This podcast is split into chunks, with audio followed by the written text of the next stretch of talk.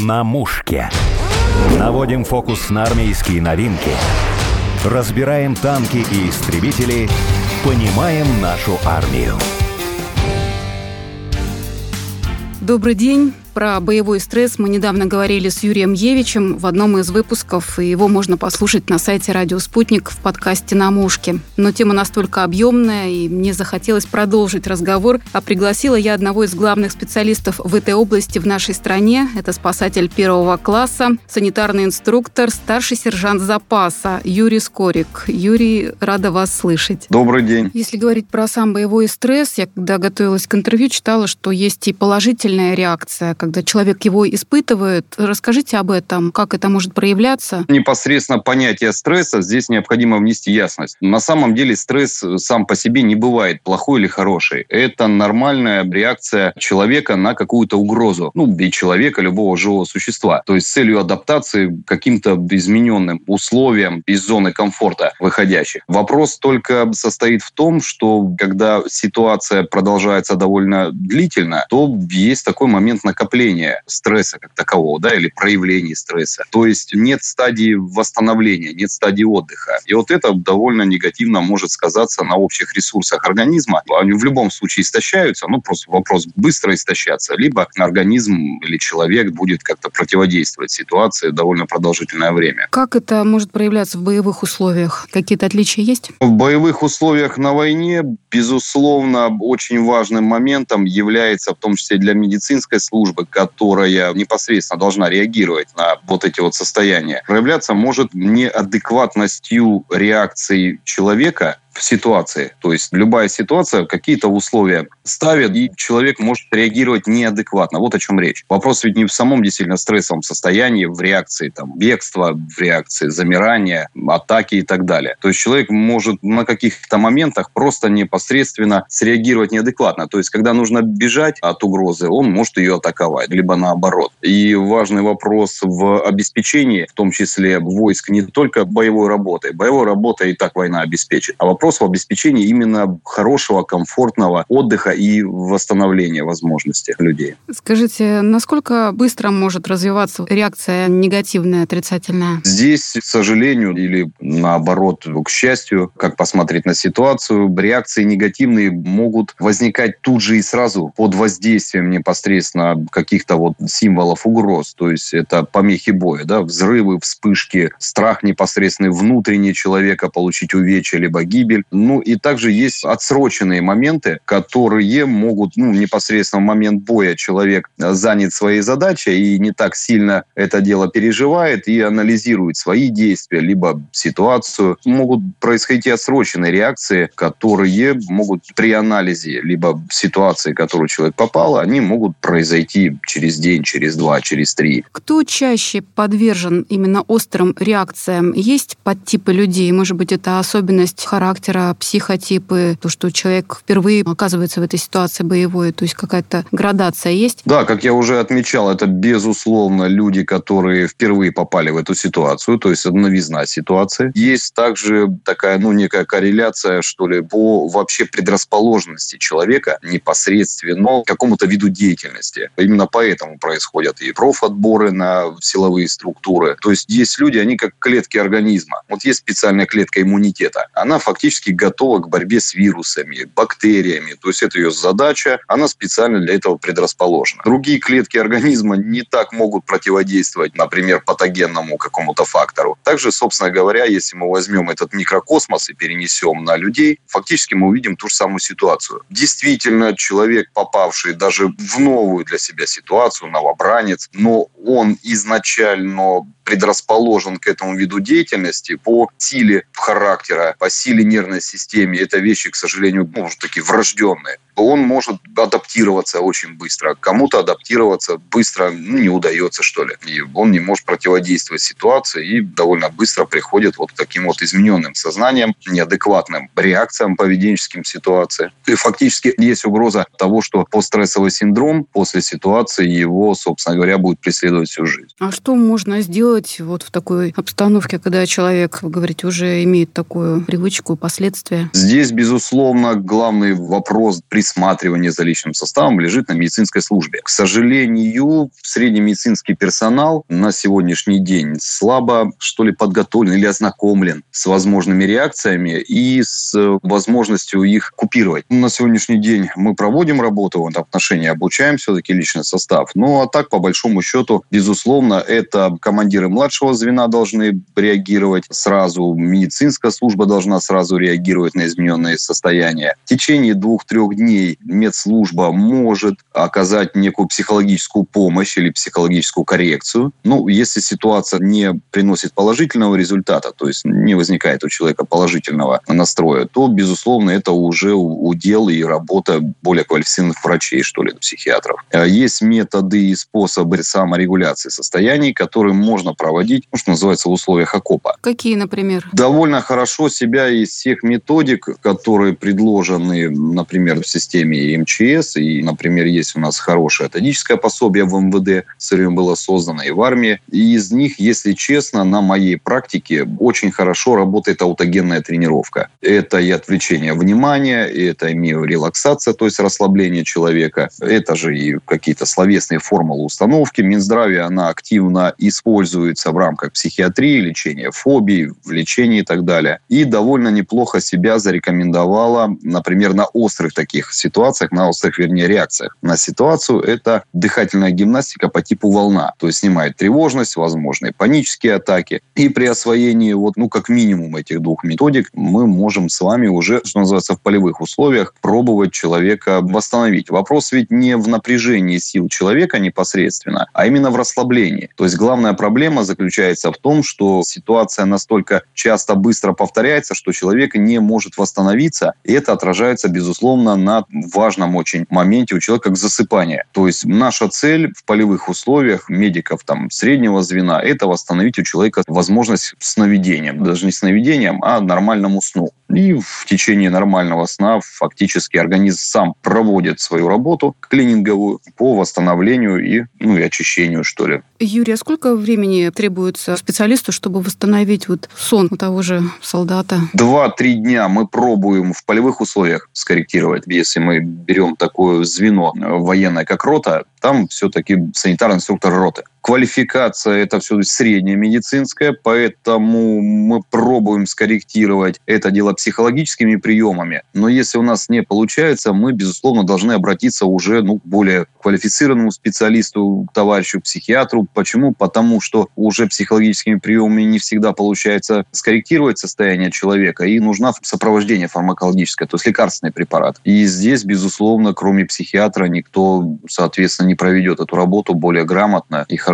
Юрий, расскажите пример из жизни, с чем специалисты сталкивались в практике. Реакция людей как таковая, она полярная, то есть от пассивной, это плач, рыдание, нервная дрожь довольно часто возникает у человека, то есть это не тремор в пальцах утро 3 января, а непосредственно дрожание крупных мышц тела. Вот она возникает очень часто под воздействием эмоциональным, негативным и физическим истощением. И полярные, то есть реакции это агрессия, двигательное возбуждение, ну, которое, в общем-то, может и привести к паническим настроениям вокруг окружающих. Ну, хорошо и много, если мы возьмем ту подборку видео, которая есть, уже накопилась из открытых телеграм-каналов или других источников, то нередко возникает именно нервная дрожь у человека. То есть это пассивное состояние, когда человек под воздействием, например, артиллерийского удара находится на месте. Это довольно опасно. То есть он не борется за свое существование, он не ищет укрытия, никуда не убегает, то есть находится на месте на открытом пространстве и фактически не может с собой совладать. И мы наблюдаем у него там дрожание рук. Мы объясняем на семинаре это состояние, когда возникает, демонстрируем видео, и наша с вами главная задача на месте любого человека, не обязательно специалиста, убрать человека из места, где ему сейчас опасно. То есть есть психологические приемы, которые позволяют человека выдернуть из этого неконтролируемого им же состояния и из пассивного сделать активным. Ну, непосредственно какая здесь рекомендация? Вариация может быть. Обязательно необходимо навести визуальный контакт. То есть у человека в экстремальной ситуации сужаются поля зрения, боковое зрение фактически отсутствует. И если мы с вами подойдем к человеку сбоку, ну, как чертик из табакерки выпрыгнем, то мы его фактически можем напугать, либо вызвать агрессию. То есть обязательно сначала наведение визуального контакта, разговаривать с человеком ровным, таким уверенным голосом, обязательно представиться, это очень хорошо располагает, если человек вам не знаком, взять человека за плечи, встряхнуть 15-20 секунд, потрясти, и после этого дать команду, ну, куда мы хотим, да, то есть обязательно уверенным таким командным тоном, куда ему надо передвигаться. То есть либо двигаться за вами, то есть и вы уже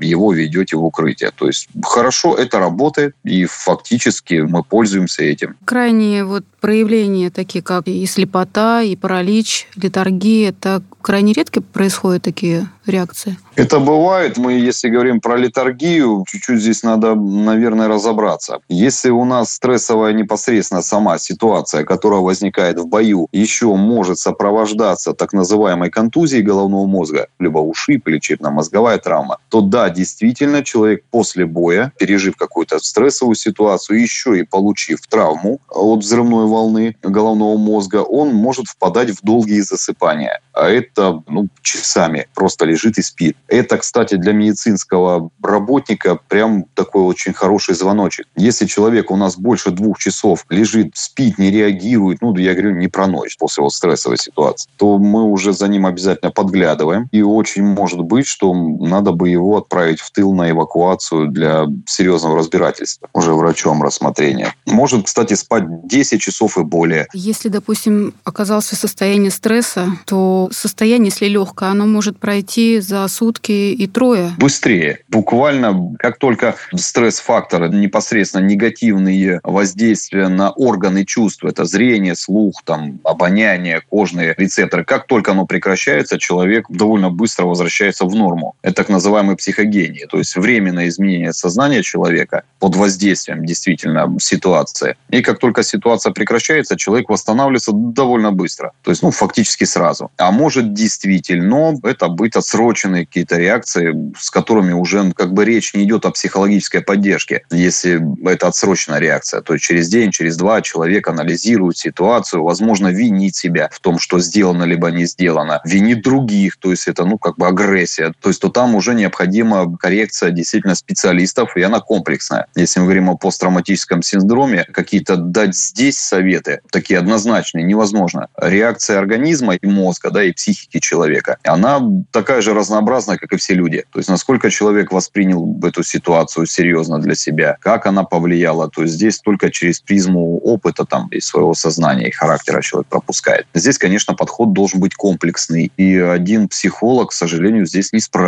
Нужно здесь и фармакология, и физиотерапия, ну и, соответственно, психиатрическая помощь. Если после боя особо тяжелых сцен насилия у человека прокручивается в голове кадры такое кино, как с этим быть? Есть какие-то методы? Как часто такое происходит? Это могут быть и, например, сновидения. На день третий, четвертый они, как правило, возникают, и сновидения носят агрессивный характер. Ну, например, это если там человек увидел гибель товарищей, ну и непосредственно причину гибели, уже вид человека, например, там травмированного погибшего. В таком же виде, в самом, товарищ может приходить в сновидениях, ну и как что-то там требовать. То есть кино может быть и днем, что называется, и ночью. Непосредственно здесь довольно хорошо играет отвлечение внимания. То есть это тогда, когда человек не находится один на один и, что называется, в секунды безделия не анализирует ситуацию, а все-таки это какая-то там, ну, возможно, боевая работа. Здесь, безусловно, большое влияние могут оказать командиры младшие, то есть сержанты, старшины. То есть, ну, фактически необходимо человека озадачивать какой-то затеей, чтобы он не фиксировался на своих воспоминаниях. Вот о чем идет речь. Ну, вообще одиночество, насколько на войне оно может принести пользу или вред? Или все-таки военному нужно находиться среди товарищей, чтобы чувствовать себя хорошо? Одиночество на войне – это катастрофа. Катастрофа непосредственно для человека. Все дело в том, что война – это все-таки, если угодно, стайное мероприятие. И человек, как и животное любое, находящееся в стае, даже если коллектив, например, не всегда может победоносные действия вести, а иногда и где-то прогрыш, и отход, и взаимная поддержка людей друг друга в стае, она, ну, то есть такое ощущение семьи, оно, безусловно, просто мотивирует человека на дальнейшие действия. Как правило, человек, если он остался один, то фактически он будет все эти картинки, как мы уже с вами поговорили, прокручивать в голове, и ни к чему хорошему это, собственно говоря, не приведет. Поэтому, конечно, безусловно, нормальный воинский коллектив – это очень важная психологическая составляющая. А если солдат, например, стремится к одиночеству, хочет побыть один, и его раздражает коллектив, это уже какой-то звоночек? Это уже не просто звоночек, это фактически колокол. То есть, безусловно, командир младшего звена должен моментально отсигнализировать медслужбе. Возможно, да, действительно, человеку надо там какие-то минуты, может, десятки минут побыть, подумать. Ну, если это затягивается больше, чем на день, это уже сигнал. То есть сигнал к тому, что человек на ситуации, что называется, зацепился в прошлое. То есть вопрос же не воспоминания нас догоняют, а мы цепляемся за свою память, то есть за ситуации, которые прошли. И здесь надо вот этот вот патогенный, ну или там патологический, да,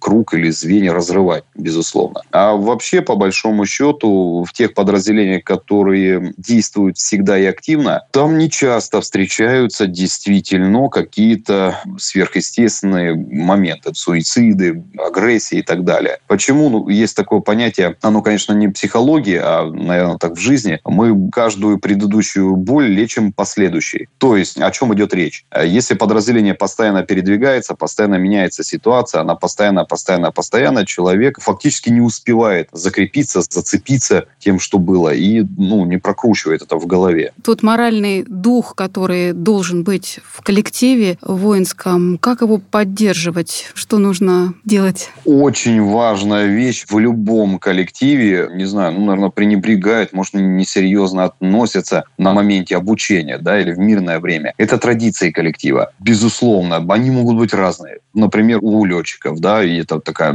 наверное, международная традиция не фотографироваться перед машиной, там, не знаю, перед вылетом. У какого-то подразделения есть, ну, пардон за такое, да, вещь, ну, все-таки перед выходом, не знаю, боевой колонны быстренько помочиться на колеса все. То есть вот какие-то такие традиции внутренние в коллективе и мотивация на задачу, то есть это очень, ну, на общую, на какую-то положительную. Например, в каких-то коллективах принято молиться перед боем. Это вполне себе прям оправданно. То есть, когда эту традицию выполняют все, нет ощущения того, что ты один. То есть, ты чувствуешь, что тебя много, и, в общем-то, тебя поддерживают в любой ситуации. Ну, традиции могут быть разные, конечно. Традиции, которые у нас с вами запрещаются уголовным кодексом, это, конечно, не традиция. Это так себе. А, ну, это такие вот традиции, которые общепринятые. Они очень коллектив сплачивают. Еще здорово, когда есть возможность отвлечься, если, допустим, туда приезжает певец или какая-то бригада? Агит культур бригада. Безусловно, конечно. Это один из методов регуляции психического состояния, то есть на, как отвлечение внимания от происходящего, то есть не фиксация на каких-то вот здесь и сейчас. Вполне себе это возможно и певцы, и актеры. Это письма даже от незнакомых людей, то есть которые, ну вот сейчас, да, такая добрая традиция, например, при посылках на линию фронта каких-то гуманитарных вкладывают письма детей там в школах пишут. И поверьте мне, эти письма бойцы прям хранят. И в минуту горести и печали перечитывают их. Некоторые считают, что это незначительно. Написать кому-то несколько слов, кажется, что это мало принесет пользу, а вы говорите, что это на самом деле очень ценно там. Это очень ценно, это очень ценно. Здесь я не соглашусь. И, кстати, я сталкивался с такой ситуацией, когда просил людей написать. Вопрос, люди здесь в мирное время не пишут не потому, что не хотят писать или считают неценным, а, например, такой частый вопрос, а что я напишу? А какие слова подобрать? Да подбирайте любые, если честно. Любые, которые могут, ну, в общем-то, отвлечь человека, поддержать. Уже осознание того, что я, например, на фронте выполняю социально важную вещь, которая нужна там у меня в тылу, то есть для страны, да, для государства, для семьи, это уже фактически прям целая поддержка очень большая. Многие из нас отвыкли писать письма, и мы общаемся с майликами, поэтому сформулировать слова пожелания на бумаге непросто сейчас, надо учиться. Даже, может быть, пару слов и картинка. Почему нет? Но если она